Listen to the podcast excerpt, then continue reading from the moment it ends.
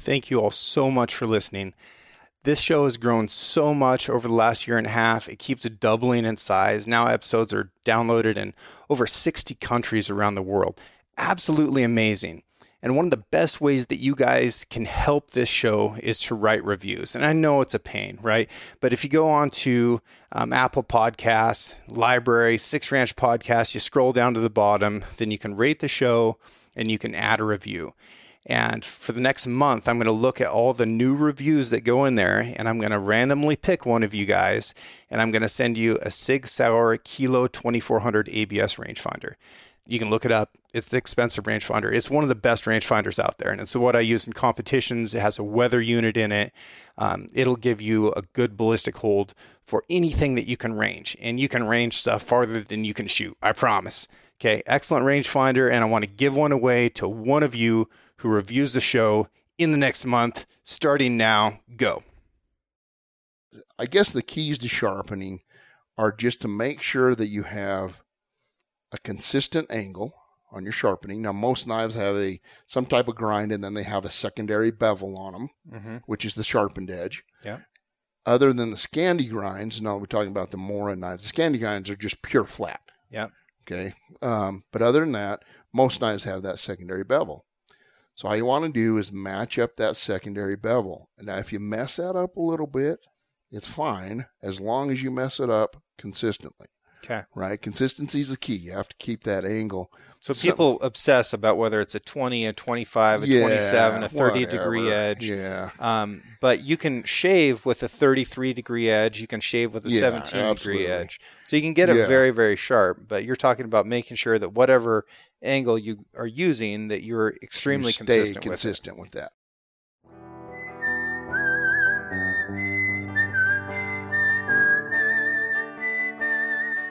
it. These are stories of outdoor adventure and expert advice from folks with calloused hands. I'm James Nash, and this is the Six Ranch Podcast.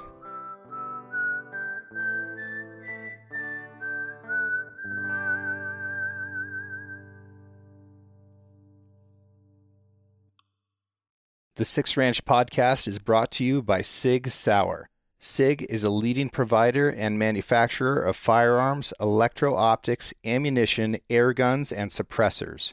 For over 250 years, Sig Sauer Inc. has evolved and thrived by blending American ingenuity, German engineering, and Swiss precision. Today, Sig Sauer is synonymous with industry leading quality and innovation, which has made it the brand of choice amongst the U.S. military, the global defense community, law enforcement, competitive shooters, hunters, and responsible citizens. Sig Sauer is also a premier provider of elite firearms instruction and tactical training at the Sig Sauer Academy located in New Hampshire. For more information about Sig Sauer and its complete line of products, visit sigsauer.com.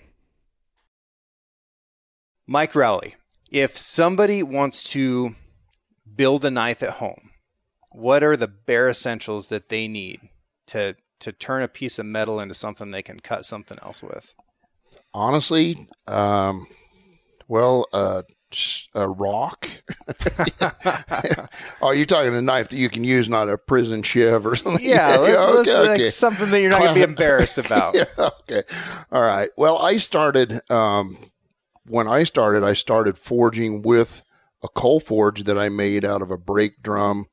I started with some files and a hammer that I bought for fourteen dollars, brand new, right? And a piece of railroad track that I may or may not have gotten legally. Okay, and that's what I started on. And it, you know, I could I could turn out knives. Of course, they're not you know collector's quality or anything but they're my my dad's still using them my brother's still Yeah. using them i still have one that's you know perfectly usable stays sharp um oh and maybe some canola oil for quenching you know so Okay. but but that's about it uh, and then of course things get better with the as you upgrade equipment and gear but um, i would i keep telling you know the kids who come over do not be afraid to get started Yeah. That's what you have to do. You just have to start making knives, and they, they, you don't have to have my big grinders and all that. I mm-hmm. didn't, so you know, learn. Sure. So, you know, a piece of of railroad track, that's a fairly good anvil, right? It yeah, it's not bad because it's already been hardened, and especially if you get them, you know, the the trains have driven on. I mean, they've had tons of stuff driven over them for for a long time, and you cut that so they're already work hardened. Um, the edges aren't hard, so by that I mean like uh, uh, sharp 45. Yeah, because you don't want that in your anvils, even maybe on a small section. But most of us round some of the corners on our anvils off anyway, so it's already done. Um, the only the only downside to the railroad track is it just doesn't have a super wide surface to work on. Sure. But I forged on that for probably the first I don't know three or four years while I was while I was looking for the anvil. Yeah. And that dang in Fire came out, and everybody wanted ten thousand dollars for their anvils after that because everyone was starting, yeah, to forge about that same time. Right. So I, I finally waited until I got got what I wanted within, you know, a doable price range. You didn't have to sell a kidney or anything for it. But how long have you been making knives? Uh, well, honestly, that's kind of a it's kind of a trick question. How how long have I been forging and making knives? Recently, about eight years. I was coaching football and I got got out of that and I needed something to fill my time. Mm-hmm. Uh, and so I start I started forging and you know I read everything that I could. But before that, uh, I used to read the the uh, blacksmithing books, trapper books, Mountain Man, you know Louis L'Amour, um, all of that, and I remember reading a story about Jim Bowie and he his blacksmith making the original Bowie knife out of this meteorite, super awesome metal that fell from the sky. And that's a myth, by the way. I'm, I've since then made stuff with meteorite, and it's not super awesome, but actually, and it's super expensive. So, but anyway, um, but that just lit the fire, and so I still have the very first knife that I made, and it is terrible. And I made it when I was about eight, and I yeah, you laugh, but it is like way terrible. It like has a piece of pine handle on it, yeah. and you know, um, some rivets that my dad had, but he only had one in a mm-hmm. rivet mm. gun, so I didn't have enough for the rest. So I, anyway, it, it is bad and it is embarrassing, but I keep it because, you know, that's where I start. So long story short, I started back then, started stop start, but I didn't know anything. And then, and then recently, um, you know, the, within the eight years, then I've, now you have, you know, YouTube and stuff that, that we didn't have back then. So that, that's when it really took off when I had the, the resources and the, the information. So, yeah. And this, uh, this fire and steel sounds like it's been in your blood forever. Like, oh man, I love it. Yeah. yeah. And I, I mean, who doesn't, you know, but I'm like 400 years old now. No, I'm, what am I? 53. And so I remember I was in high school when Conan the Barbarian came out, you know, and the riddle of steel and the giants. And I'm just, man, you know, who does not, who did not want to be Arnold? Who did not want to be Conan the Barbarian, you know? and, and the funny thing is, is I'd read all the books before that, um, by Edgar Rice Burroughs and, and, uh, the Tarzan books and then the Conan books and then the, um, oh, I can't remember the author's name now. Anyway, all you know, all of them, and then the movie came out, and it's all about the steel and and uh, anyway, that just fired me up. I wanted yeah. swords and knives and uh, all that stuff. Well, it's a really provocative thing, and and people love they love forging. You know, they like watching yeah. it, they like thinking about it. It's an exciting thing to take a piece of metal and then turn it into something useful and that's been a huge part of how humans have progressed. Like, oh, absolutely, going yeah. from the Stone Age to the Bronze Age was inc- that was incredible. Like that was right, right. the giant leap for us was going from rocks to metal. Yeah. Um, and the, of course, the first knives ever were you know two and a half million years old or whatever, and they're right. made out of rock. But we've needed to cut stuff for a really long time. I was doing some research on cutting tools a while ago, and I found it interesting that we were cutting meat with knives for a long time before we ever figured out how to use fire. Oh, right. Oh, I so didn't know. Yeah, that's interesting. Today, you know, fire and steel go together. Right. Um, but knives came first. You know, it wasn't steel, Right. but knives came first. Right. It was it was the more important tool. And then Sure. once we could combine those two things, that's where we really Sure. started to move forward. Um, but and I feel like a lot of ways knife making has progressed a lot, and in some ways it hasn't. You know, in a lot Sure. of ways, knife making has been the same for a very long time. And tell me about like the Damascus that you make now. Like, how different is that from the Damascus that would have been made in Syria two thousand right, years ago? right. Well, um, we've done some, and I've done a smelt where you try to make that or copy that, which is um, it's either it's called bloom steel now, is what we call it in the West, is the Damascus that they made back in Syria. Um, we don't have all the metals, you know, the same exact metals and things that they did then, but um, that was a homogeneous piece of steel. So, so even though it still had, you know, dendrites and some other stuff in it so that left a pattern, it was beautiful. Um, then we kind of moved to the folded steel like the Japanese did. And they would take that bloom and, and forge it out and fold it and forge it. And all that did is get all the impurities out. But that left a, that left a beautiful Damascus pattern. And then more recently, what we do is, um, it's called pattern welded. And if you ever, you know, post anything online, the, the warriors, the internet warriors, you know, come in and correct you like, oh, this is my new Damascus. And they're like, that's not true Damascus, you know, whatever. Yeah. But it, you know, it's pattern welded. Um, it's, it's been called Damascus since the 1800s in that way. And all we do now is we take two dissimilar pieces of steel or more, but one uh, will have a higher nickel content, for example. The other one will be a simple carbon steel. And so once you forge that out, and then you can manipulate that pattern how you want, you can get all kinds of cool stuff. And they, I mean, they're beautiful.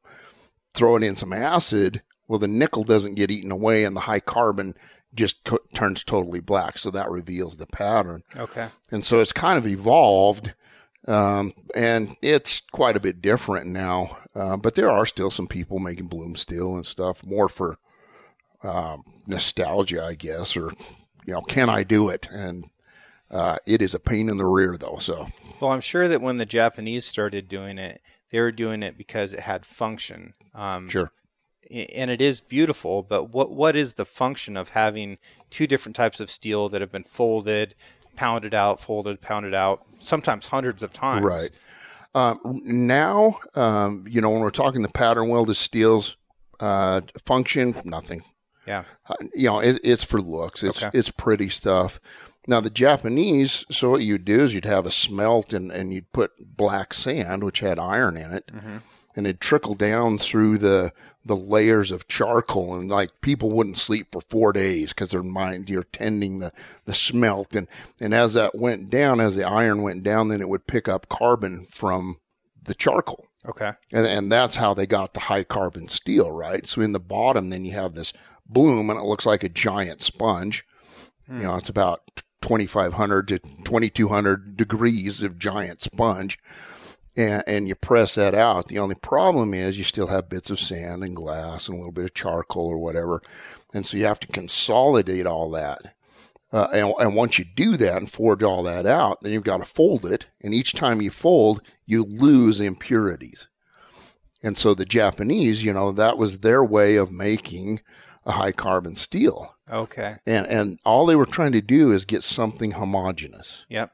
Well, nowadays we have, you know, all the modern technologies and, you know, they'll melt the steel with electricity in an oxygen free environment, you know, and add the, add the mixes and stuff. So then you get leaf springs that are, uh, I hate to say this, this is like one of those deals where, you know, people be hating on me, but, um, they're far superior to any of the Japanese steels that they had Okay. there's not the romance. It's not as beautiful. You know, it's not as uh, uh, traditional. And I love the process of the traditional Japanese swords. I mean, I I would love to have one, and I've made one or two. Um, but honestly, give me a give me a modern day steel, Yeah. and it is. I'd take it into battle way before I ever would. You know, some of the old Japanese stuff. So Well, the battles that I have to fight these days are you know, against an elk or a deer or a bear Sure. that's laying on the ground. And uh, they're tough, man. yeah, I've got a, I've got a couple couple knives here that I use a lot, and one of them is the Benchmade Bug Out. Um, it says 535 on it, and uh, it's S30V. Okay. And then I've got um, the the carbon knife from Argali, and it says S35VN. So okay. looking at these two knives, what what can you tell me about kind of the difference in quality between one blade and another, um, and and sort of the shape and like Sure. they're they're similar in a lot of ways, but they've got some differences. Yeah, they are very similar. Your your Benchmade um, with your S30V, uh, that is a new modern super steel. So it's stainless. You know, it has a good resistance qualities there, and it's got really good hardenability and wear resistance. Okay, so there, there's those three things that you really want to look for in a knife or a knife blade. And then the other thing is toughness Okay. right? Like a, like a leaf spring um, is a 5160, which means it has 0.06 percent carbon in it. Okay. Okay, um, this would have significantly higher carbon, Okay. um, which means that it would harden more. Okay. Okay, and um, but it may not be as tough. Yep. Right. Okay. But you're not using this as a pry bar. No. You're not using it as a as a spring on a truck. You're actually using it as a knife is meant to be. Right. And Most of the time. I- Most. You know, I, I'm guilty of using knives for things that knives shouldn't be used for. I'm first to admit. I have about 20 old timers from when I was a kid trying to use them as screwdrivers and stuff, you know, and tips are broken off. And yeah, I get that. But no, this is, anyway, this, this is a new steel or, or new ish, you know, in the history of mankind. It Yeah. has that. But Yeah. uh, it's a super steel or what would be considered that. Uh, it takes special heat treating equipment and things like that, which is why most most knife makers don't do that. Um, don't use these steels uh, the shape of these both are nice. Um, your Benchmade though, I really like that because it's got the the drop down, which is like a drop point hunter, Yeah. Right? And so that tips in the middle, which means you can use it for, as like a survival knife if you need to drill a hole in something. You use that tip, but it, it's nice for skinning too because it's not. You know, it's not up. You're not going to catch into the meat or the hide Right. and cut through. Now this is my this is my favorite shape Okay. um, favorite shape of knife. It's a clip point, so if you're stabbing stuff, you can stab. Uh, you know, I don't know what you'd stab, but Yeah. Cheese cheesecake. cheesecake. Yeah, cut your cheesecake and open your packages. That's the real deal nowadays. It is. Mark of a modern man. Uh, but your other knife here is basically the same steel. And this is the Argali. Yeah, the Argali. Um, and I don't know. Usually the, you know, the a knife steel, say for example, fifty one sixty, and I I'm more familiar with um, high carbon steel. Yeah. Okay, so it'll still patina and rust and stuff Yeah. like that. But 5160 is usually a leaf spring steel with a .06. And then you get like 1080, 1075, and that's like um, you're getting into like plowshares and stuff like that. And it has just a little bit more carbon. Yeah. Then you get into like uh, a steel um, one that's pretty popular is 1095 or 52100, and that has almost 1% carbon. Okay. Okay, and that's a lot more way- carbon. a lot Yeah, more carbon. double. Yeah, and, and that's what you would use, say, for razors. Yeah. Uh, that's what I use for kitchen knives, just because of the high carbon, Mm-hmm. right? I, if I have a really thin edge, I want it extremely hard. So that So this the Benchmade is S30 and the Al- the Argali is S35. So what is Right. the, what does that number mean? Okay, so the S is just stainless, Okay. right? And then the V or VN in the back are the additives that they would that they would have, And right? V is vanadium.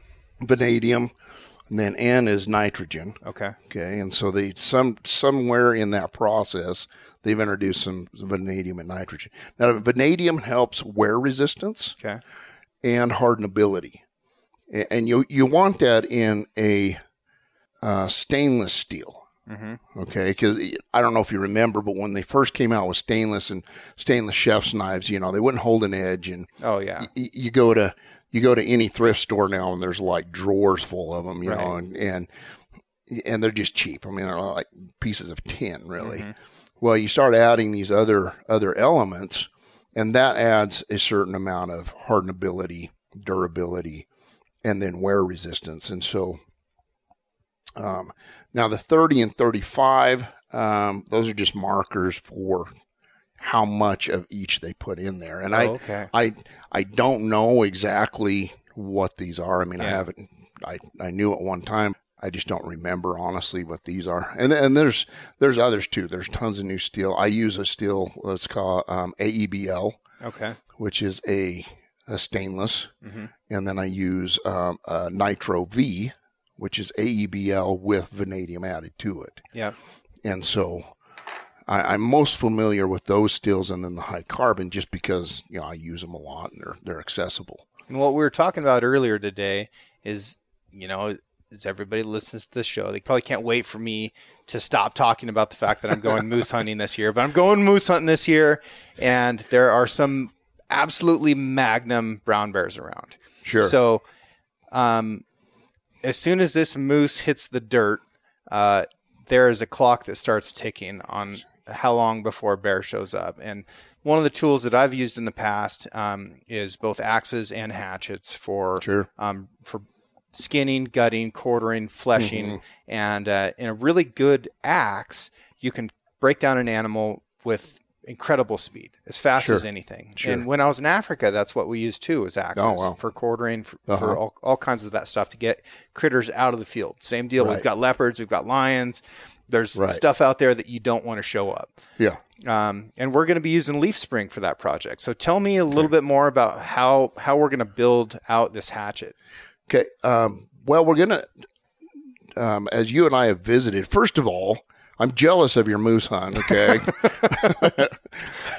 uh, I'm so out of shape, you'd have to helicopter me in or something, and then, but, uh, but no, I uh, always wanted to hunt a moose. Just never, never have yet. Okay, that's the key. Yet, right? Uh, but no, the the hatchet. What we're going to do is we're going to have a um, kind of like a bearded Viking axe thing where it drops down. It's, so the front of it's going to be a curve, not a not a traditional hatchet. I mean, you still use it to cut down a tree if you wanted, if you had enough patience, I guess. But uh, but the curve then is going to be more like an ulu knife, so you can just get right in there and Yep. uh, and, and I assume anyway, if you, plenty of people in Alaska have hunted moose and done that same thing with their ulus and axes and hatchets and and so one of the good things I guess with the high carbon steel, okay, so like the 5160 is that it is extremely tough. Okay, it, it's meant to be springy. It's meant to be tough. Now, when we talk about tough, that doesn't mean edge retention. Doesn't it's not talking about sharpness and not talking right. It just means that it's able to take shock. It's able to take. I mean, you can do anything you want with it Yep. right? You can take a rock and pound on the back of it to get the edge through a pelvis or whatever you want to do, and it's not going to harm it. You're not Yeah. going to break it, uh, which is a positive. Uh, the other positive thing is once we get that sharp, um, it is easy to sharpen in the field. Okay. Okay, now some of these super steels, you can get them kind of sharp in the field, right? I mean, you can. Um, but you really need like a diamond stone or you need a, I can't remember the little sticks, you know, with diamonds there, or Yeah. something along those lines. Something extremely hard. yeah, yeah, you're not, and if you lose that, you're screwed, right? Yeah. You're, you're not going to be able to sharpen that, those two knives as sharp as you will want. But with the high carbon, you can sharpen, Yeah. well, with a rock, you know, out of the river or whatever, and get that sharp again. And so, and then the other thing too is with that hatchet, we're going to do a convex grind. Okay. Okay, which is kind of it, it ends up looking like an apple seed Okay. right? Uh, you have you have a hollow grind, you have a flat grind, and most of my knives I do a flat grind, right? Uh, I like that. There's no no resistance once you cut, you know, get through that first little bit. Um, hollow grind is fine for kitchen stuff, but it's or you know a, a straight razor or something like that. Way too fine for what you would be doing up there. But that apple seed, slight apple seed, right? I don't want to make it, you know, too thick Right. but uh, then then once we do that, we'll put that secondary bevel on. So that will add sharpenability, toughness. I mean, you, you, you know, basically you'll be able to do it all. So I want to talk about toughness and deviate away from this this hatchet thing a little bit. Sure. And is hatchet even the right word for for what we're building, or is this like a short handled axe? Yeah, it, it would be more. Um, I guess the term for it would probably be like a hand axe. Okay. Um, in Scandinavia, they they use those a lot for carving, Mhm. for processing, you know, wood stuff, uh, really fine carving stuff, you know, and other really fine tasks like that. And they use that axe for that, right? Yep. And so it would probably be a hand axe. Okay. So toughness. Uh, you've been on the show Forged in Fire a couple times, Mm-hmm. and man, oh man, did they do some mean things to the steel that you guys forged in that show? So Yeah. Tell me about the first time you were on that show for the people who haven't seen it. Okay, so it was season five, episode thirty-eight, I think, if I remember right. It's the pipe tomahawk episode. Episode 38. They Yeah. crank out a lot of episodes. Yeah, and, and see, the first three, four years, they were only, you know, they were running 10 to 15 episodes a year, a Yeah. season. And then that one, man, they just jumped it up and, Yeah. you know, it became super popular. I think it was around season three, four. Um, it really caught, caught steam and just started rolling. And so Mm-hmm. that's when they started, you know, adding the extra episodes and because people are watching it and people are, going, hey, you know, when's the next one going to be on? We can't wait all summer. So they would film, you know, a bunch of them. Anyway, long story short, I get there and, and they do the reveal as they always do. And, uh, um, I pull out five pads of steel wool. You know, and I'm like, wait a minute here. You know, usually you take a spark and spark it into steel wool to start Yeah, a steel fire. wool catches on fire really yeah, well. Yeah, if I just threw that in the in the forge, you know, it'd just like burn up. Yeah. And and so um so we all had to do a canister weld, Okay. which is just a piece of square tubing.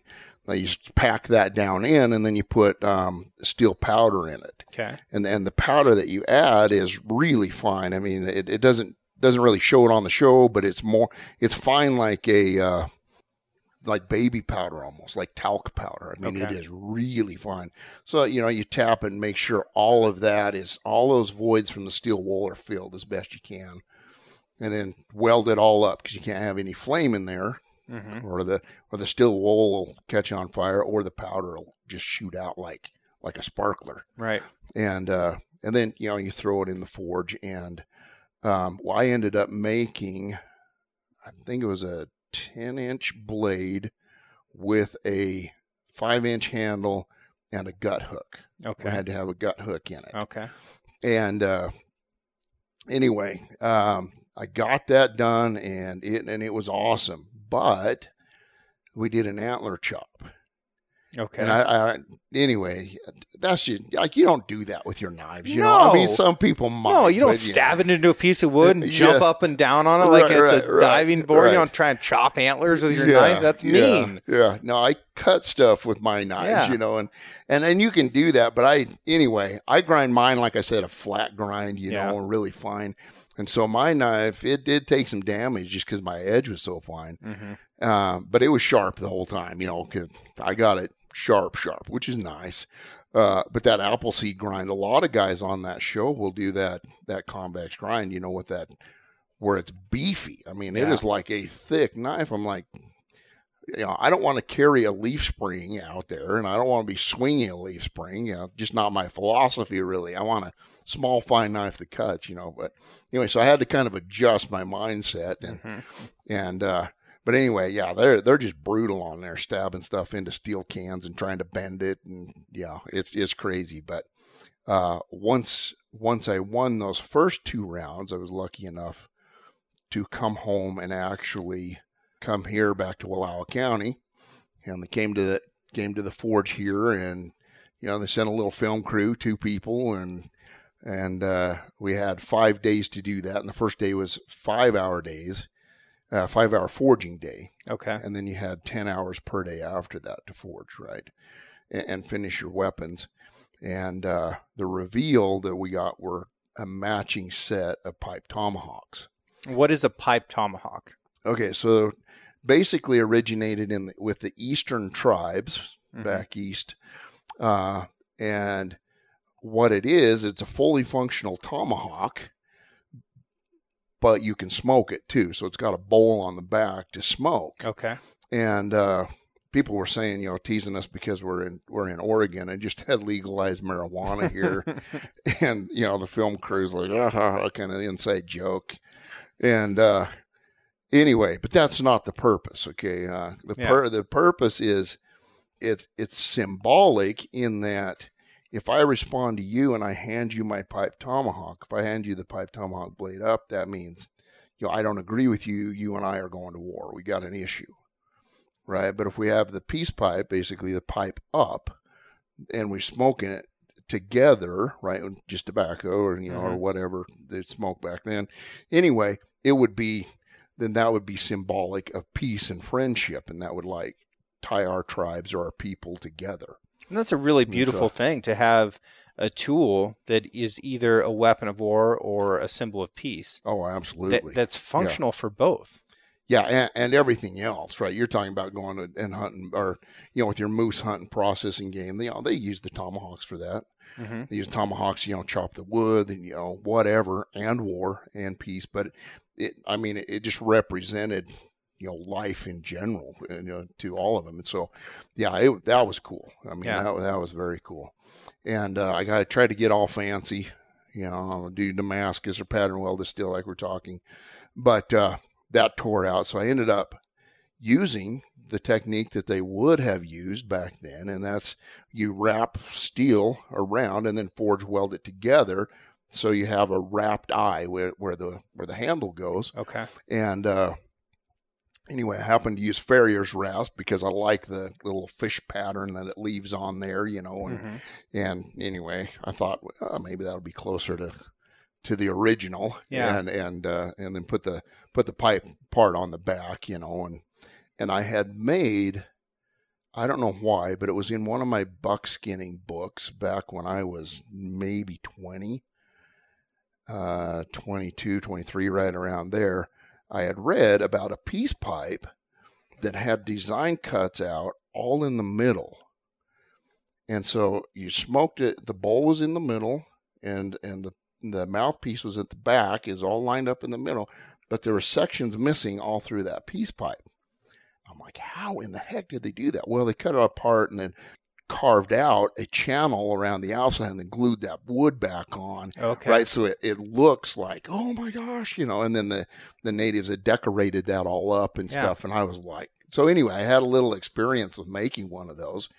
And, uh, so I did kind of that same, same technique where I, you know, split the handle, carved it out and then I did some other stuff. And then I had made some longbows too in the past with, uh, like mountain mahogany and Mm-hmm. Osage orange and stuff. And so I used a, a technique on, you know, with coloring them and, and kind of camouflaging them on the tomahawks too. Well, it turned out okay, but I was, anyway, Yeah. definitely under, under a time rush, but it was, it was a fantastic experience.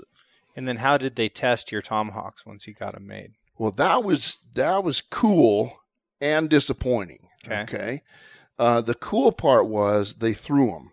Yep. and they threw them into wood block and then they tested to make sure the handles don't come loose um, make sure now the the trick with pipe tomahawks like normally a tomahawk the head is the handle's thinner where you hold the hand and it's just friction fit on there Mm-hmm.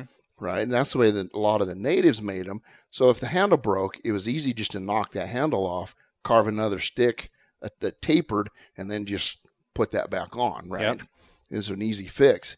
But you can't do that with pipe tomahawks because you have to have all the holes lined up for smoking and stuff, right? So they, they checked the heads um, to make sure that they weren't loose and, and all that. Um, and so that was pretty cool to see Dave Baker with his giant curly mustaches and his vest on and all dapper. And he's throwing tomahawks into this chunk of wood, you know, over there. And um, that that's cool. Um, I think he threw it six times, and I think both of ours stuck all six times. I mean, it was like you know head to head competition. Uh, and then the other test is they had to be functional, and so the judges had to smoke them. Okay. And uh, let's see, who was it? Doug Marcaida, it will kill, and Yeah. uh, um, Will Willis, right? The the host Uh huh. they they were they were they smoked mine. Okay. Okay. And uh, And, and that was hilarious because Doug Marcaida had just about died. You know, he started choking. and, and, and, uh, I don't know. Anyway, like, dude, you don't have to really inhale. You just have to pull the smoke from the bowl over, you know. And, uh, but anyway, uh, that, that that was the good part. The bad part was is I made those things like American Hickory, you know, and reinforced handle, and I mean he could have cut a train car in half with those tomahawks. Yeah, I overbuilt those. I was I was, but they didn't test them on that, you know. gotcha. I'm like, dude, chop through a horse skull or something, and Yeah. you know, uh, I wanted a ballistic dummy test, you know, or Sure. something. Um, but what they did is, or the other test that they did that I thought was pretty cool is they brought in some dummies dressed in British red coats. Okay. And so they took the tomahawks, or Doug Marcaida took one in each hand, and then went at the, the, the dummies, you know, with the with the uh, red coats gear on them, kind of like in the Patriot, you know, the movie The Yeah. Patriot. And uh, Mel Gibson going all nuts. oh yeah, man, yeah. I love that show. I was just like, Mel, man, I want to be the Patriot. Uh, anyway, um, so th- so that was cool, and Yeah. and uh, oh, uh, the other test is too. Wow, I forgot about all this stuff. Holy smokes! Um, they did a pig test. Oh, So they chopped a pig carcass okay. with the tomahawks, and uh, I'm here to tell you, man, they are. That's the real deal. I mean, as far as weapons of war, you do not want to be on the on the receiving end of one of those things. It's a powerful tool. You Oh know, my and gosh. I've got like we were talking about before, and not naming names, but I've got friends in the special forces that use these things and have used them a lot in the last twenty years. Right. It's a I just- powerful tool, oh my and gosh, and not not just for against people, but for all kinds of things. If Oh, you have sure. to breach through a vehicle or through a door, Sure. like it's just a good tool to have. Yeah, I th- these would have no problem punching through like a modern day car door. Yeah. You know, I mean, honestly, they would. It wouldn't even slow him down, really. You Mm-hmm. know, till it till it would. I mean, it's yeah. I was I was surprised because he, you know, Doug hit the ribs and stuff, and I'm like, oh well, you know, pretty much anything will go through rib meat. You Yeah. know, it's not that big a deal. Then he chopped into the head and the backbone and severed the backbone. I mean, this is a big hog. Like it was way bigger than any person Yeah. and it it didn't even slow it down. I'm like, Cool. oh man, yeah, So are those judges the real deal? Yeah, they are, Yeah. they are. Um, you know, the thing is, is not every, you know, kind of a disclaimer. Um, not everyone is an expert in every field, right? You can't. And you can't be. No one Yeah. is.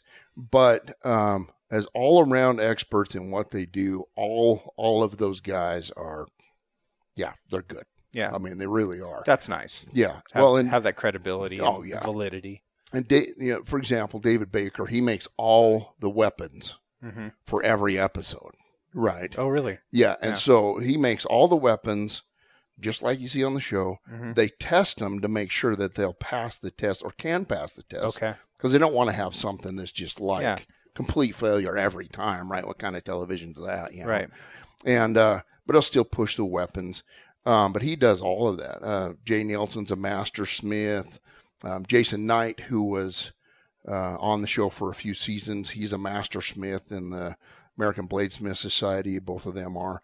Uh, ben Abbott's won every episode he's ever competed in, Hmm. including beat the judges. He's the only judge who won every episode. Wow. And I mean, he, yeah, he is phenomenal.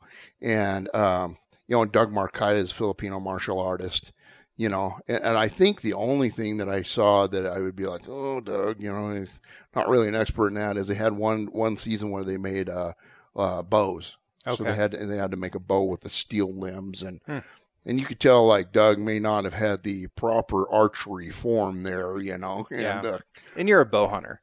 yeah, yeah. And I, so I shot, it- it- uh, it's easy for you to be critical of Yeah. that because you know what it should look right like. Yeah. and, and i shot traditional i mean that's what i did for a lot of years before i uh, had to put my training wheels back on my bow because i was getting old but um I love compounds, man. I don't Oh, know. yeah, I- I do will shoot. I'll I shoot anything. I don't care. You Yeah. know, whatever makes you happy. But Yeah. I, I really encourage people to be as lethal as possible. oh absolutely yeah. So yeah and there's there's no doubt i mean you're 300 plus feet per second with a compound and, and you're lucky to get 200 out of your recurves and yeah, you know and you're but but again i you know what started me on this whole path to making my own stuff including knives was you know, i read books like on howard hill Mm-hmm.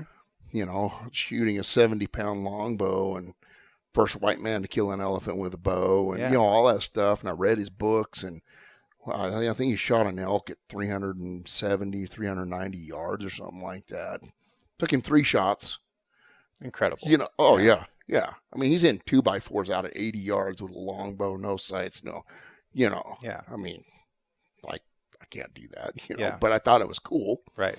you know. But then you get then you get compounds, and you're like, holy smokes, yeah. I think if the Native Americans had compounds, you know, uh, a lot of the conflicts would have turned out differently. Yeah, maybe. Holy smokes, man! Maybe. Um, yeah. I don't know. I, I think about that a lot, especially for the Civil War. Um, I'm Uh-huh. 100% convinced that the longbow was still the better tool than the musket at that time. Oh yeah. Um, it had greater accuracy. You could reload faster. You could shoot farther. It- right. the The curve for learning was was a lot shallower as well. Uh-huh, Like you can right. teach somebody to shoot this this longbow really quickly. Um, whereas a musket, you know, there's a lot of failure that goes on. It's slow to reload. Accuracy sucks. But the big advantage is that a musket's loud Yeah. and you scary. cannot underestimate the the impact of noise on the battlefield. Sure. And and we saw that in Afghanistan with the tanks. As soon as Oh, you right. shot the main gun of the tank, you could stop the fight just with the sound of that. It wasn't the impact of that shell somewhere. You could turn around and shoot the hillside. Uh-huh. But it is so loud that everybody's like, "I'm done. That's enough. I'm a farmer again now. Yeah. Don't want to play this game." So, you know Yeah. that the the longbow is such a, a an interesting and powerful tool, um, Oh, yeah. and doesn't require any maintenance for the most part. Yeah. Well, and the cool thing is, it would have employed a lot of blacksmiths too. Maybe not Hmm. not as many as guns, but uh, but you Yeah. have to. Somebody has to make the arrowheads. sure. You have to forge those arrowheads. Making all and- those points for Yeah. sure. And unlike some of the Hollywood movies, you don't pour steel out to make an arrowhead or to make a sword. You don't do that. Uh, It's completely false. You're talking Game of Thrones stuff right now. Yeah. And even like Conan, you know, quench sword in snow. No, whatever. you know, yeah. There was another. Uh, oh, Robin Hood. You know, they're making the arrow points for the. You know, hmm and they, they carve a an arrow shape, arrowhead shape out of a log, and pour, you know, this metal in it. Well, it has to be lead because that's the only thing Right. with that low melting point. You know, yeah, I mean it's Hollywood, you know, Yeah. and, and it's great. I love the movie; it's so romantic and all that stuff. And and uh, Kevin Costner's my boy, um, but but man, that is just no, it's not real. It's fake, Yeah. you know. Yeah. Oh, and Lord of the Rings, I'm Mhm. sorry you don't break Narsil and just forge it back together like they did.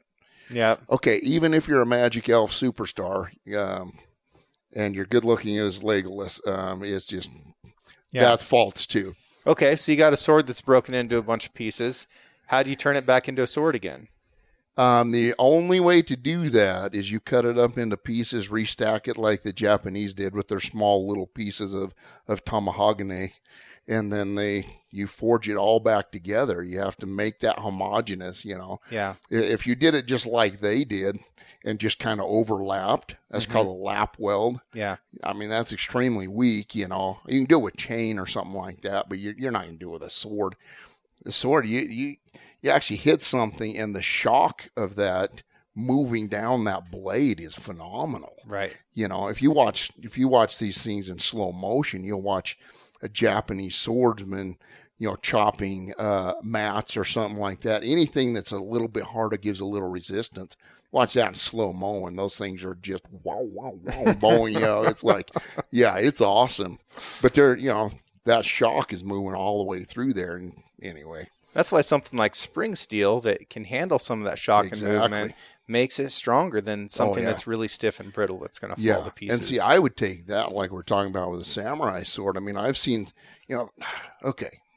Here's the deal. I love samurai swords, right? I, I made them. I've read everything I could on them, and I'm not a master swordsmith. Okay, and I don't even pretend to be or anything. But one of the things that drives me crazy is all this romanticism about they're the best swords in the world and they're Hmm. they're better than European swords and they're no, they're not. Okay, you know well, they cut through gun barrels. No, they can't. Yeah. They've never been able to do that. You know, that's our that's the uh, that's our troops or our back in World War One and two. You know, where our leaders, commanders, are telling the troops that, so they're scared to death when somebody's running at them with a sword, so they shoot them before they can get to them, right? Right. Because, yeah, the samurai swords are deadly, very deadly, but they're made for one purpose, and that's cut human flesh Yeah. right? And Yeah. there's there's no magic or mystery, but uh, and they bend all the time, Hmm. right? They Sure. bend and then they hammer them back straight and go back to battle. Yeah. But you take a leaf spring, it's not going to bend. It's Yeah. going to spring back, you know. And uh, a lot of the European swords can cut the tatami mats just as well as samurai swords. And, you know, I, I mean, I still love the romantic nature of samurai swords. I have one. I have a few of them actually. Um, one of these days when I sell about 10 million more knives, I'll actually buy like a an antique or, you know, some, you Yeah. know, an original. But, um, yeah, anyway, they're, they're awesome, but they're not. That groove that they put in the samurai sword, like a blood groove or whatever, Right. right. Does that have a functional purpose or is that about redistributing weight or what's the deal with that? Yes, it, it does have a purpose, and it's not to bleed, Yeah. right? Um, although that's kind of what you know people have said, and you see that on like European Viking swords too. You'll have that, you know, you'll have that hollow grind in the middle. Mm-hmm. Um, it's called a fuller. Okay. Okay. okay. Uh, but what it what the fullers do is um, it lightens a sword, Mm-hmm. right? And and most swords, um, you're talking two or three pounds Yeah. right? Um, most reproductions of most American made swords are way over built, so they're super heavy. Yeah. But if you're going to battle, you know, you have a six pound sword out there. Well, the first couple guys you come in contact with, they're going to have a hard time with you, Yeah. right? Because you're, you know, you just have a weight advantage. Right. But then when you can't hold up your arms after you're done with those two, you know, you're dead. I mean, li- literally, you Yeah. have to be able to to keep fighting. You have to be able, to, and so that fuller that that does lighten it. But the other function is is it, it acts kind of like an I beam. Okay. Okay, so it adds strength. Well, it reduces weight without sacrificing strength. Okay. Does that make sense? Just by increasing the surface area a little bit? Yeah, and then and then you've got you've got the um, just like an I beam, and the, you know the, the physics of it is you have you have a thin piece in the middle with a with a thicker piece and a plate on top and bottom. Mm-hmm. Okay, well, just kind of like a railroad track. Yeah. Right. What that does is you can't compress that this way. Okay. Okay, but it's flexible this way. Yeah. So all of a sudden now you've got strength this way more than you would just say uh, a straight piece of steel Yeah. but and then it's got the flexibility too and so it a lot of the european swords had that later on and you know some of the viking stuff too.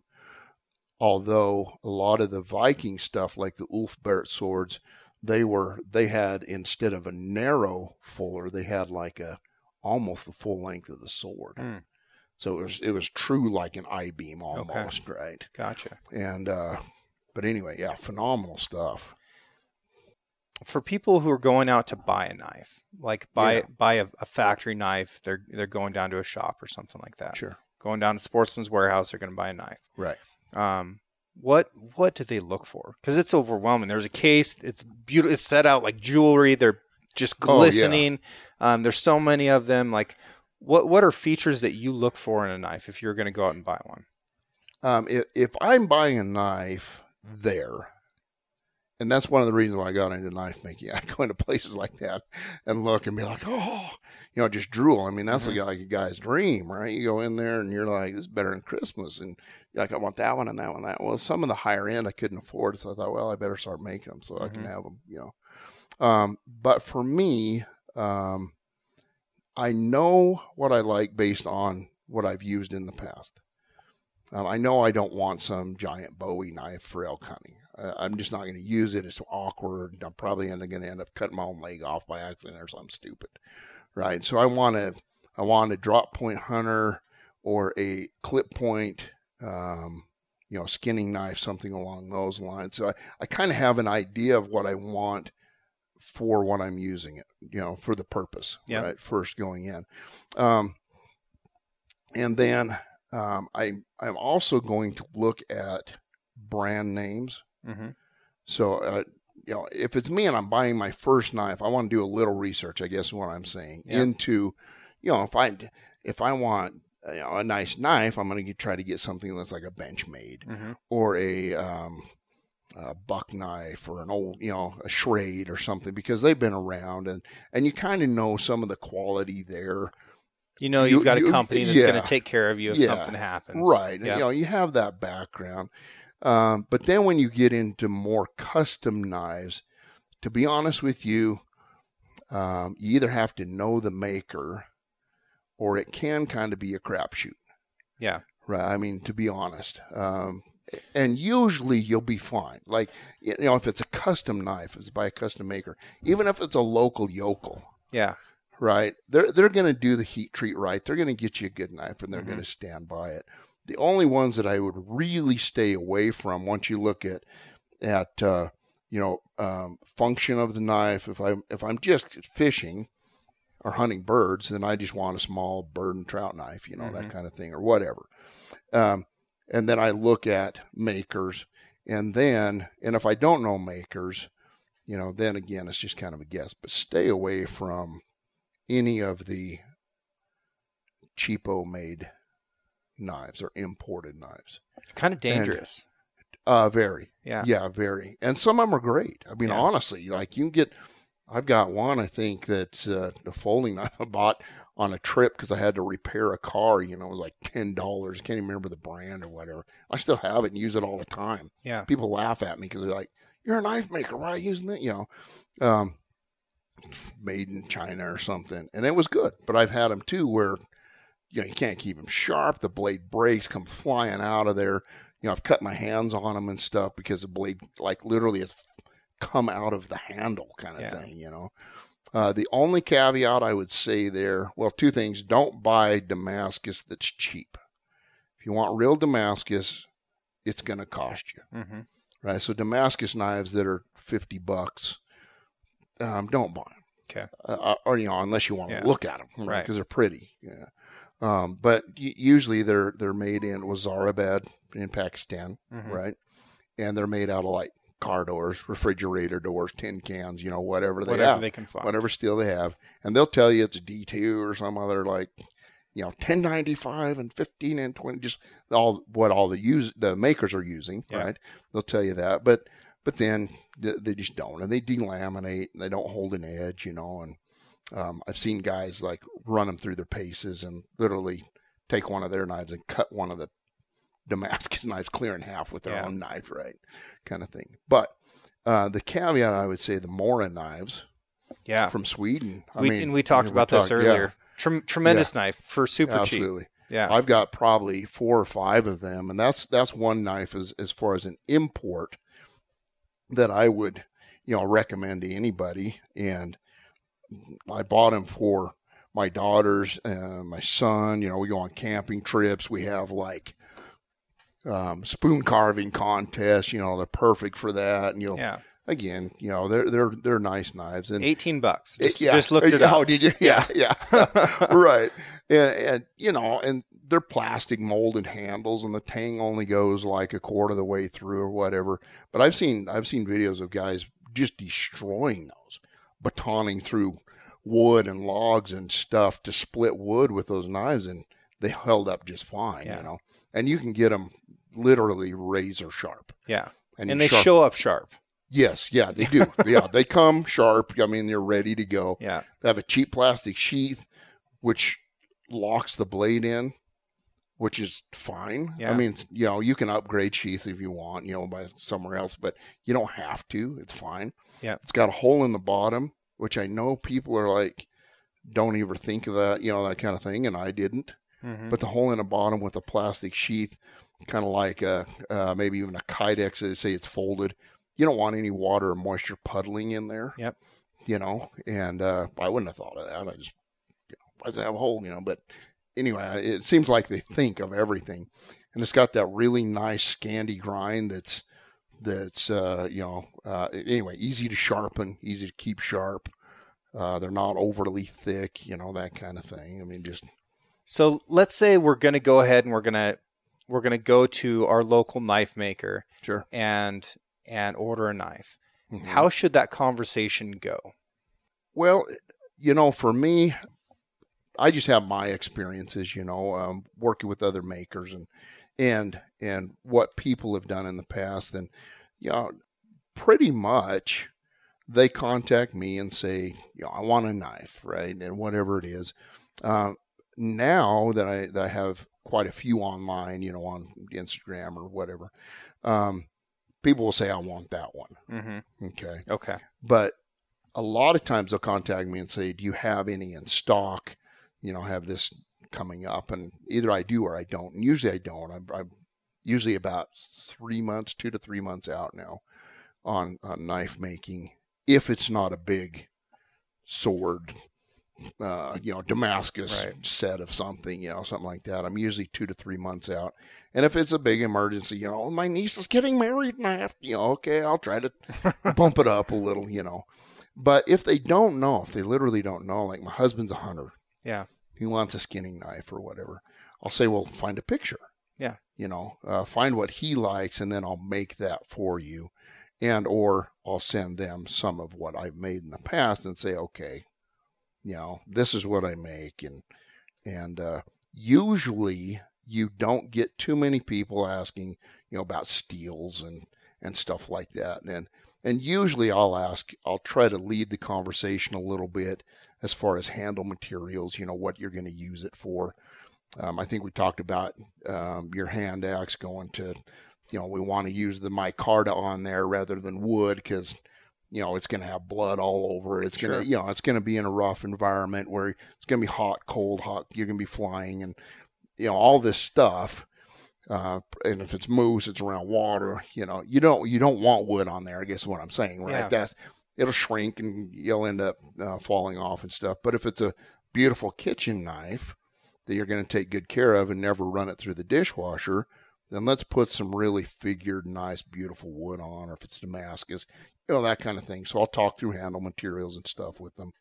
And if they want cheap, then, you know, I'll explain machine finishes versus hand hand Yeah. finishes and, and stuff like that. And so, Which I got a set of steak knives for my mom that you built. oh, yeah. Yeah. and uh, there's nothing there's like there's no greater crime I think that you can commit to a, a properly cooked steak than using a dull knife on it, and it drives me crazy. You know, you can go to some really nice restaurants. yeah. Yeah. And here's a beautiful ribeye steak, and then Yeah. they give you, a, you know, basically a metal butter knife. To, Right. Like this is a joke. it, but a good sharp knife makes eating a steak Oh, a much better experience. Sure. And I love those knives. Oh, Those yeah. are Thank you. fantastic. Thank and, and they're so, each one of them is a little bit unique. You can tell that they're made by a man. They're- yeah, you know, right. they're awesome. Right. Love those things. I uh, one of the one of the things that I that I dislike is you know people want or some people are critical of of knife makers. Hmm. You know, what you know, um, only simply because not everything is precisely exactly the same. yeah. So, so that said, I made your mom. You know, like you're saying, each one is just a little different. It has its own kind of personality or whatever, um, own story, and I like that fact though.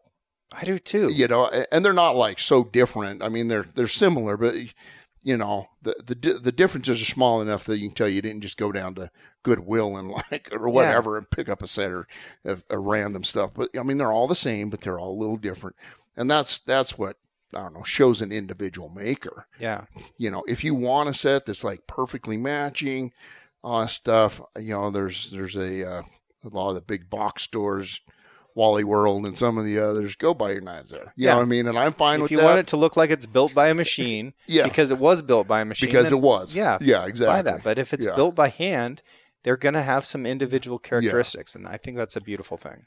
And, and usually, too, um, unless I'm doing something special, right? Something like for testing or, you know, I, I try to leave a forge mark somewhere visible. Okay. Okay, and sometimes more. Like I've done knives where I, you know, where you leave all of the forge marks, hammer marks in it as part of the rustic appeal, you know. And I like that kind of knife too. I like, you know. And the reason is is because I don't want to be associated with, you know, just again, grinding out knives. Generics. Yeah, just generics. I want to I you know, I see guys forge their knives sometimes and then they grind all the marks out and it looks just like they just you know, just stock removal. They just ground it. Well, how do I know you forged it? Yeah. How do I know that this was a leaf spring, like you said, that was, you know, half an inch thick or something? You forged it down to shape, and because you grind, you ground away every all evidence to that fact. Maybe you just bought a the knife blank, slapped some handles on it, Yeah. you know, and so, uh, and plus, uh, I grew up in the Southwest, and one of the stories that with the Navajos with their blankets and pots is they always leave one one thing like one line not done right like not Hmm. completed or and because they don't want to be uh, yeah it's a cultural thing but i guess it's not to offend the gods but they don't want to say to the gods that they're so arrogant that they're perfect Gotcha. right? So they, they leave one thing, and and if my Navajo friends out there you know, are listening to this, and you can correct me on that, but yeah, I just remember those stories, and so I I want to leave, even if I'm hand sanding, you know, I want to leave one one little piece of evidence on there that okay, this was not perfect. It was from from a steel, and I did forge it. Yeah. Right? It was literally it was in the fire. It was a leaf spring or a harrow, spring tooth harrow or something. Uh, and I, I do buy steel. I mean, I do buy brand new steel, but normally that's what I use with some of my chef's knives because I can't get that good of steel in, you know, Mm-hmm. or I use it in my in my Damascus or my pattern welded steel. And You know, we we see some of that same sentiment that you're describing in the early mountaineering. Um, yeah, there are some places in, in Nepal along the, the Chinese border where the mountains themselves are gods. And in order to get permission to climb that thing, they said, We don't want you to summit it. You can get right next to the summit, but we don't want you to get to the top. Uh-huh. and those early mountaineers showed that respect. And, Sure. you know, that's definitely a, a nod. That's definitely respect to to do everything except for take those last few steps. I, Right. I respect that a lot. I think that that's cool because nobody's out there saying, "Oh, you didn't summit it, you didn't achieve the thing." It's like maybe you achieved even more. way more. Yeah. Yeah. And and two, every one of my knives, uh, you know, in by my way of thinking, is completely unique. Mm-hmm. There's not another one in the world like it. Right. And that's what I tell the kids, you know, because I have had, I don't know, 40 or 50 kids here or people coming and taking classes. And, and if they're students or former students, I don't charge them. I just like, come on over. And my wife's like, you have to start charging. I'm like, no, I'm going to, you know, I'm not going to do that. You've made a So anyway, big difference in, oh. in some kids' lives by doing that. Like, Thank there- you. There's just- kids that haven't really been able to sink their teeth into anything, Yeah. and and then they come here and learn how to make a knife with you, and like that's their thing. Like that's the thing that really Yeah. clicks for them. Well, and I, um, I my my favorite thing ever about that is when they bring their dads. Yeah. Yeah, and, and you know, and they don't have to. You know, it did, depends on ages. I mean, I, I usually stop around twelve. I don't want them too young, too much younger than that. Although my neighbor boys, I've had them over to make knives, you know, Yeah. and stuff, and and I let them choose what knife they want to make. You know, I usually try to talk them out of like a fourteen inch chopper or something Yeah. like that. You know, like let's let's start out with something smaller that you'll actually use. You know, and and uh, but I want them to have those experiences. I mean, that's what they remember. And I, I remember when I was in junior high, one of my teachers, a math teacher, which uh, math was not my subject. I'm just telling you, that's why I teach English and Spanish now, and history too. But anyway, um, he took a, a group of kids out with him to run his trap line.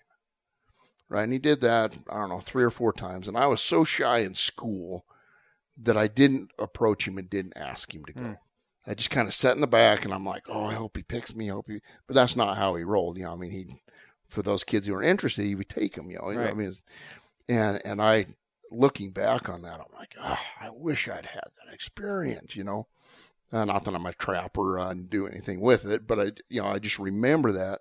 And I'm thinking, okay, if I can provide those kind of experiences for those kids, you know, they might remember that a long time from now You know, um, So and- knowing that, do you look to those kids that are sitting in the back that might have their eyes on the floor and, and ask them, or do you still want them to come up to you? uh, a little bit of both. Yeah, You know, we, um, I, I'm usually, I feel like pretty approachable. You know, I'm Mhm. not the mean teacher yet. Yeah, You know, I'm getting old now, so I'm sure. gonna A get couple cro- more years. gonna get crotchety. Yeah, Yeah. sit on the porch and kick kids off my lawn. You know, drinking my lemonade with my shotgun or something.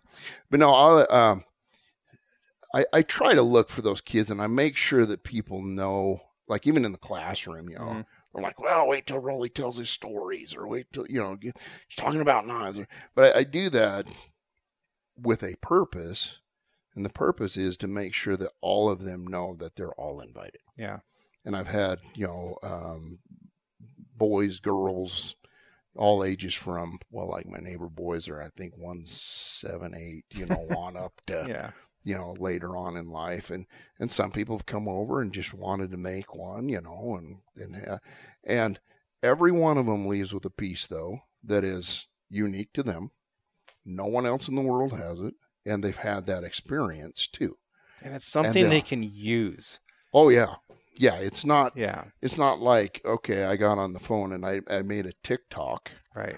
you know which i do that too because that's how cool i know i'm kidding i don't i don't make tiktoks okay but uh but no they can take it home and, and honestly some of them are good enough like they'll have it forever you know Yeah. they've used it in in deer hunts and elk hunts and and they'll probably you know pass them on to their kids or you know, it might, of course, it might end up in some drawer, and somebody will be like, "What is this stupid thing?" You know, when they pass on or whatever. But, but, um, but there is a chance that they'll they'll be able to pass that down and that memory down, and and especially with a dad and his and his boy or dad and his daughter, and you know, or, or moms. I don't care if it's mom, you know, Yeah, but whoever comes over and has that experience together, and a lot of them bring their friends or their you know siblings or cousins or something like that, and and that, anyway, those are the best experiences, and I think you know the more that we can have those, and the more they actually, like you say, you know, work with their hands because we're as a society are really moving away from that, well, uh, sort of. there, there, there's a motto that's almost I don't know. It's almost overused, but but it's also not. And we came across it all the time in Marine Corps training, and that's as iron sharpens iron, so does one man sharpen another. Sure. And uh, and it it it's it's very true, and it's something worth thinking about a little bit.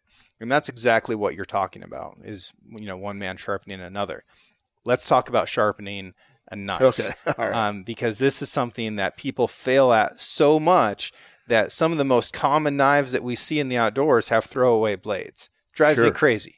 Those things very dangerous. They break all the time, and when they break, they're pretty springy and they come flying in some crazy direction that might include an Right. eyeball or whatever else. I don't like them. They're crazy sharp. But the reason that people are going to these things, these these throwaway blade knives, is because they don't know how to sharpen the knife that they have. Right. So let's talk about sharpening.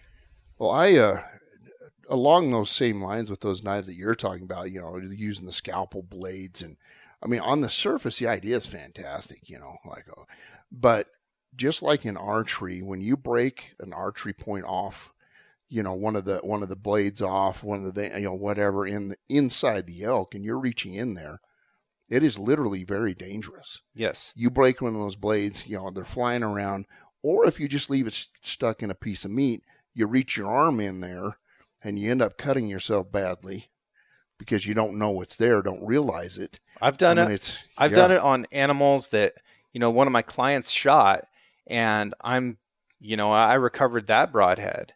Uh-huh. And then I'm just cutting away, and then I find another broadhead in that critter that's been in there Oh, from the previous season or Right, earlier that sure. year, and I cut the hell out of myself one Right. time doing that. Right.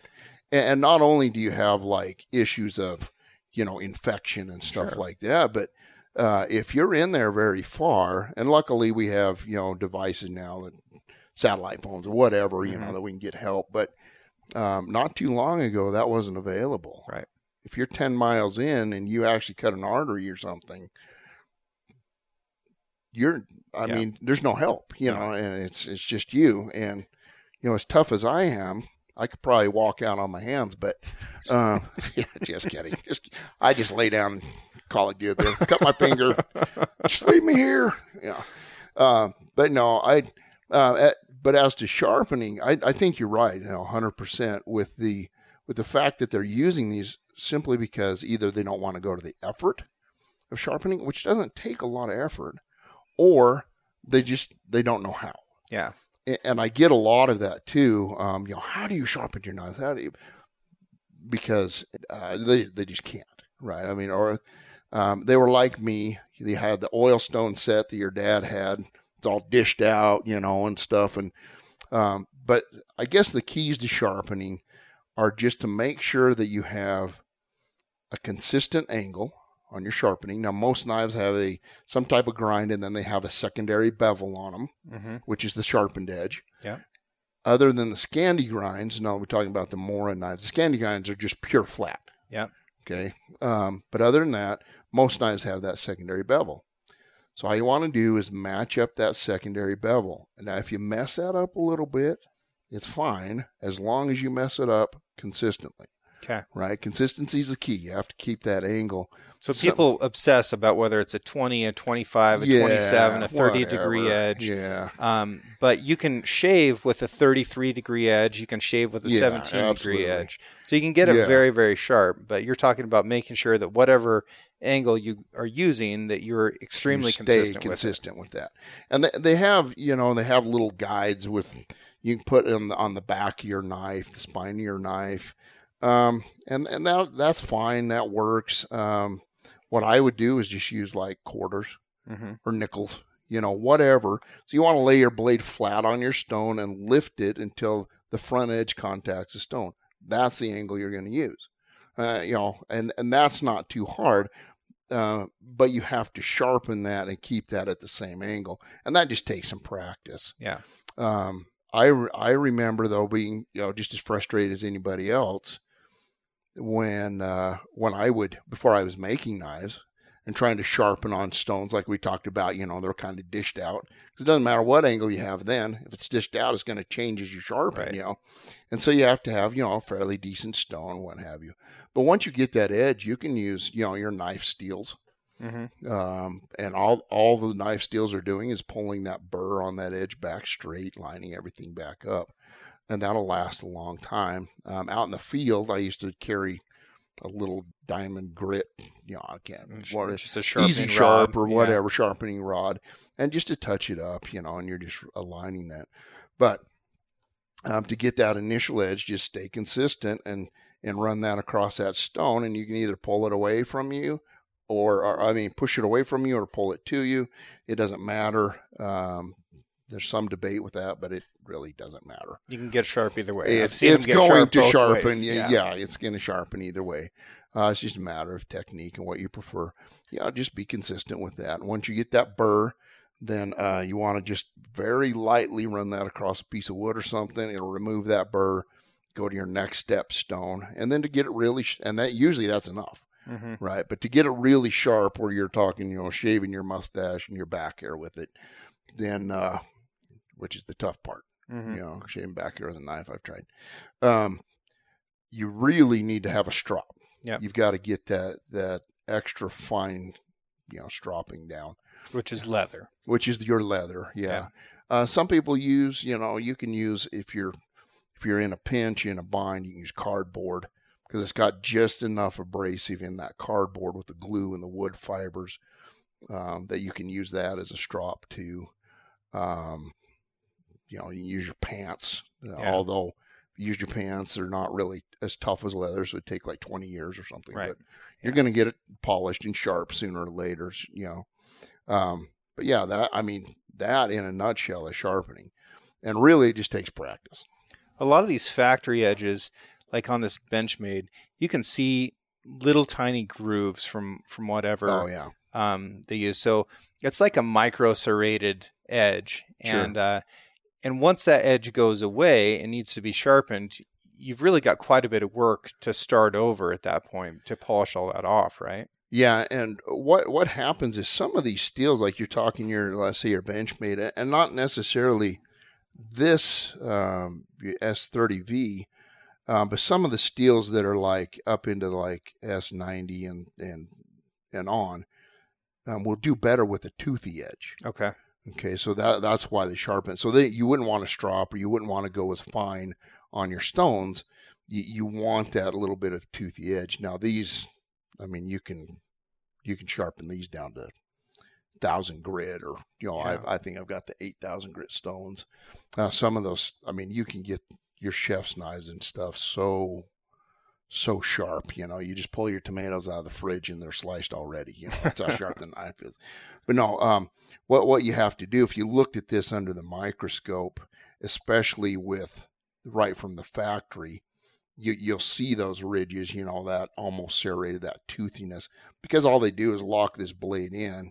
It runs up into you know some wheels or some sandpaper that's running and grind it. You know, I mean, it's like I mean that's all they do.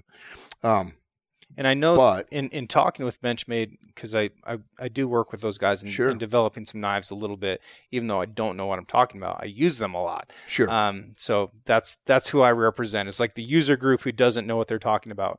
But I know that they they put those edges on there different ways for different knives for whether they want to cut on a push or cut on a pull. Right, Um, right. Well, there's you, there's a whole there's a whole theory of edge geometry. When I first got into knife making, I first started buying knives. I'm like, oh, that's a knife. It looks cool, Mm-hmm. right? It's sharp. Yeah. Okay, good enough. Well, there's a difference then in say edge geometries. I've I've made my edges, my flat grinds, almost right to the edge. I mean, the secondary bevels are really fine Yeah. right? And, uh, my chef's knives, um, there is almost zero secondary bevel. I want those so thin that I can I can set a grape on a cutting board and just cut a slice that I could read the newspaper through without holding the grape. Yeah. I want it that sharp, right? Want zero work for the chef, kind of thing. However, in that same vein, uh, if I'm using that same knife and that same geometry, um, if I want something, say that'll process a chicken, okay, and this is the same with your push and pull stroke, you know, just how you cut. Um, I want a thicker grind. I want uh, that convex grind a little bit. Yeah. I want a you know a less steep of an angle kind of thing. And these knives here, because you have a good combination Benchmade, they make some really nice blades, but they have that that super steel. Um, it has a great comment. You don't need it as thick to be as tough, Right. right? So it can be thin and tough and sharp and all those things. Yeah, it's knife making's come a long way in both design and material because So it what's all the- matters. What's the future of knife making look like? Like, No, where does it go from here? lightsabers? You think so? no, I don't know. Honestly, you know, like like we were talking before, uh, you were you were mentioning how things haven't really changed much. You know, uh, we look at blade designs, and other than like fantasy blades that kind of get way out there, you know, everything stays the same. I mean, a, a knife is a tool, and it is one of the most basic tools. Now you can get out, you know, into the fine down nitty gritty, but it really needs to do two things: it needs to cut and stab. Yeah. And it's really hard to change a design that's been really perfected over thousands of years Mm-hmm. you know um so as far as as knife design or n- knives um i would think maybe uh, different steels uh, i would guess from here they're going to use stuff that would not be maybe not even have iron in it Right. you know so, some different or maybe not or maybe iron but not carbon Or- Uh, you know that kind of thing Like more of a diamond or crystalline Yeah. structure. Yeah. Yeah. and, and because each of these knives have that structure in it to some degree or other, you know, the dendrites and and uh, when you quench, there's some things that are in there for, you know, we're talking about the toothiness. You Mhm. know, um, different metals have different different crystal structures in the steel, I guess. You know that that make for a different hardenability. So I I can see that. Um, but honestly, I don't see many changes. Um, I don't, you know, as far as like medical and stuff, Yeah. you know, then you get into the lasers and we're talking, you know, I was joking about lightsabers, but that's where you do that. But like for everyday use and kitchen knives and for us guys who are carrying pocket knives or whatever, um, you know, honestly, I think knives, within the next couple hundred years, we're not going to be able to carry them anyway. Hmm. Probably, you know, it's it's already going to that. You know, with the laws of Oh, can't have anything over six inches or three inches in whatever state, and you know you can't carry them on a plane, can't carry them into public buildings, you can't carry, you know, you know all this stuff. So and and a lot of people don't even use knives anymore, yeah.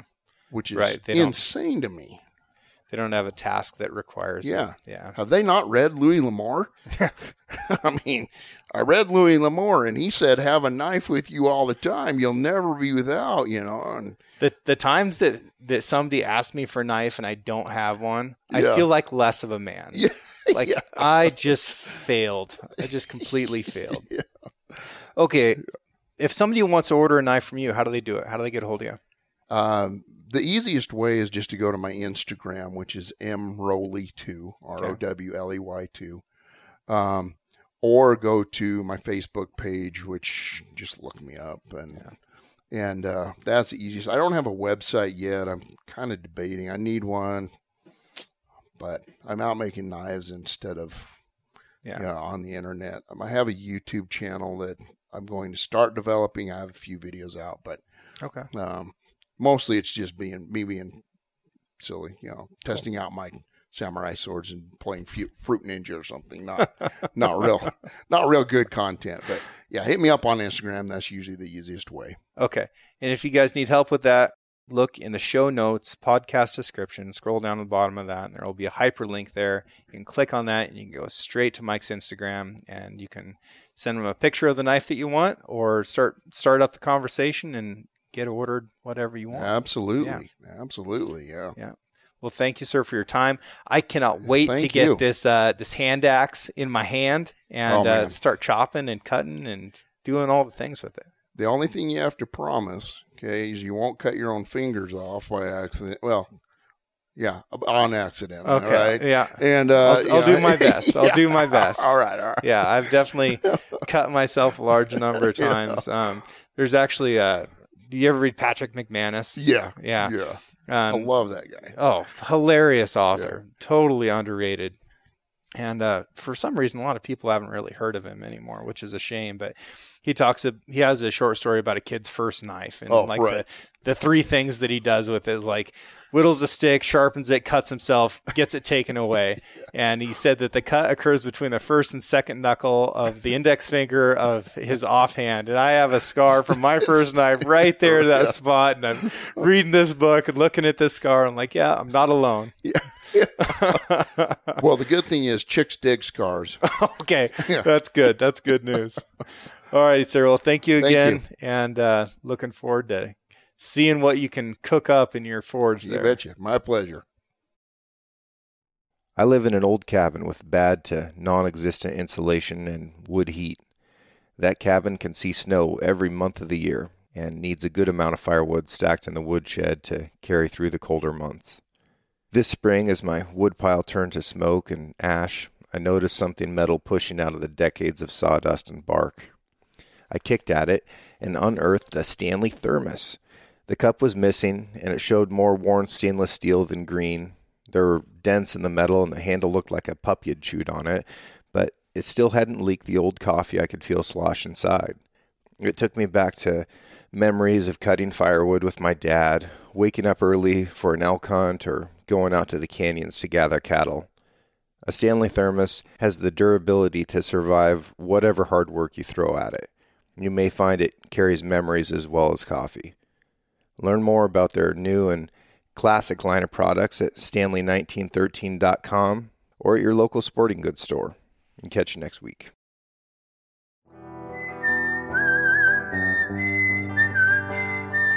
Thank you for listening.